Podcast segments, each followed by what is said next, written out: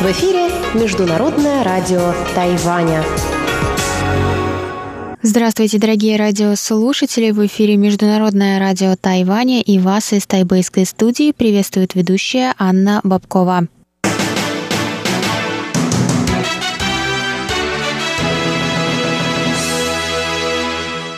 Сегодня среда, 22 января, и мы начинаем наше ежедневное вещание с выпуска новостей сегодняшнего дня, а затем вы услышите тематические передачи «Среды». И сегодня нашу первую передачу «Среды. Китаеведение. Устная история» вместо Владимира Малявина проведет Мария Ли, и она запускает небольшую серию передач под названием «Темная река». А о чем она, вы узнаете в ее передаче. Далее прозвучит неизменная рубрика «Новости экономики» с Андреем Солодовым и повтор передачи прошлой недели «Звуки города» с Валерией Гемрановой и Иваном Юмином. Я вам также напоминаю, что мы больше не вещаем на частоте 9590 кГц, а вещаем на частоте 9490 кГц с 11 до 12 UTC, а наше вещание на частоте 5900 кГц остается прежним с 17 до 17.30 UTC.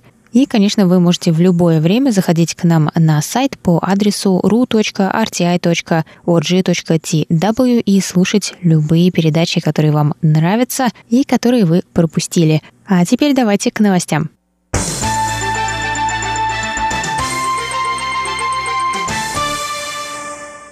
Церемония награждения иностранных послов культуры 2019 года состоялась 22 января в Тайбэе.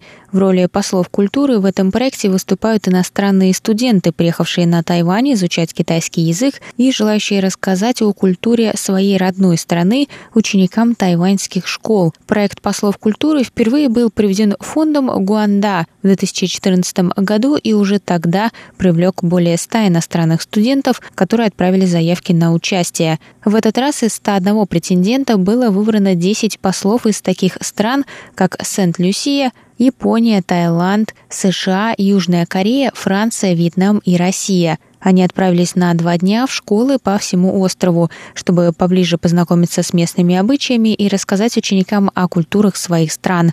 По словам представителя Фонда международного сотрудничества и развития, такой культурный обмен позволит местным детям больше узнать о внешнем мире и благодаря этому понять свою культуру.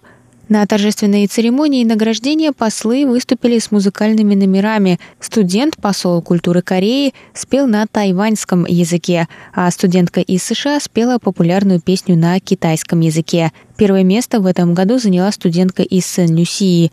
Культуру России представила студентка Екатерина Кристова из Владивостока в начальной школе Ли Жень в Тайджуне. Она получила награду за лучшее продвижение проекта.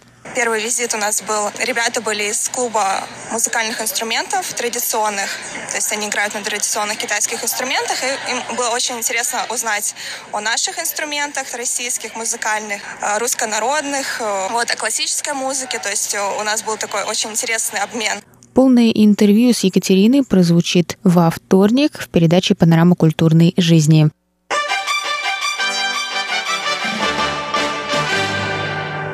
55-летняя тайванька, прилетевшая из Уханя 20 января, сообщила сотрудникам аэропорта о плохом самочувствии и симптомах пневмонии.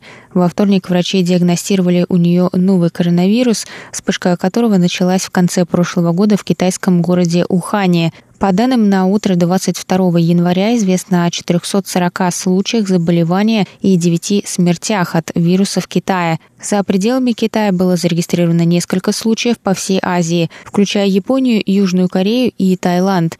Министр здравоохранения Чен Шиджун заверил общественность, что повода для волнения нет, так как пассажирка по прибытии была немедленно помещена под карантин и не вступала в близкий контакт с другими людьми. Тем не менее, ведомство свяжется и будет отслеживать состояние здоровья 34 пассажиров и 12 членов экипажа, которые находились в непосредственной близости от заболевшей. Первое недомогание женщина заметила 11 января, однако сообщила, что не посещала рынки в Ухане. Знаний о вирусе пока недостаточно, но некоторые врачи заключают, что от человека к человеку вирус может передаваться только при непосредственном близком контакте с жидкостями зараженного. Этот вывод подтверждается тем, что в Китае заболело более 10 медицинских сотрудников. Чтобы защититься от вируса, врачи советуют носить хирургические маски, избегать людных мест, часто мыть руки с мылом, не касаться грязными руками лица, а также воздержаться от поездок в Китай и не вступать в контакт с животными. Замглавы Центра эпидемического контроля Китайской республики Джуана Жень Сян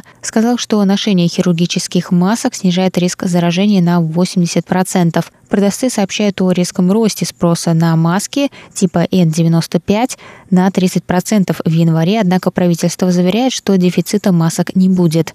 В свете последних событий президент Китайской республики Цай Инвэнь 22 января вновь призвала Всемирную организацию здравоохранения не исключать 23 миллиона тайваньцев из мирового здравоохранения из-за политических причин. Это принесет пользу всему китайскому народу. Мы верим, что политические причины не должны быть важнее охраны человеческой жизни. Тайвань – часть мира, и 23 миллиона его жителей могут столкнуться с угрозой здоровья и оказаться на фронте защиты от заболеваний. Я призываю Всемирную организацию здравоохранения не исключать Тайвань по политическим причинам и дать ему место в Всемирной организации здравоохранения, так как Тайвань стоит на передовой линии профилактики 排除台湾台湾就在全球防疫的第一线 who 要有台湾的参与的空间。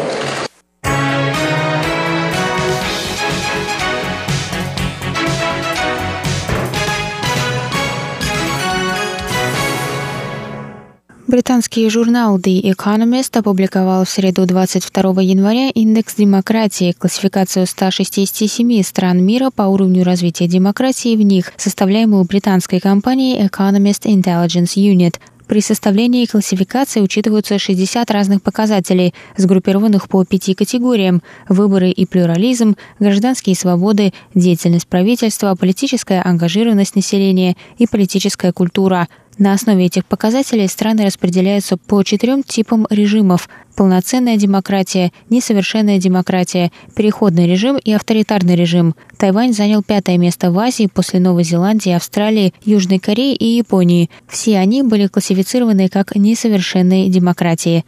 В общем списке Тайвань занял 31 место, Китай занял 153 и был классифицирован как авторитарный режим. Россия была указана в той же категории, что и Китай, и заняла 134 место в общем списке.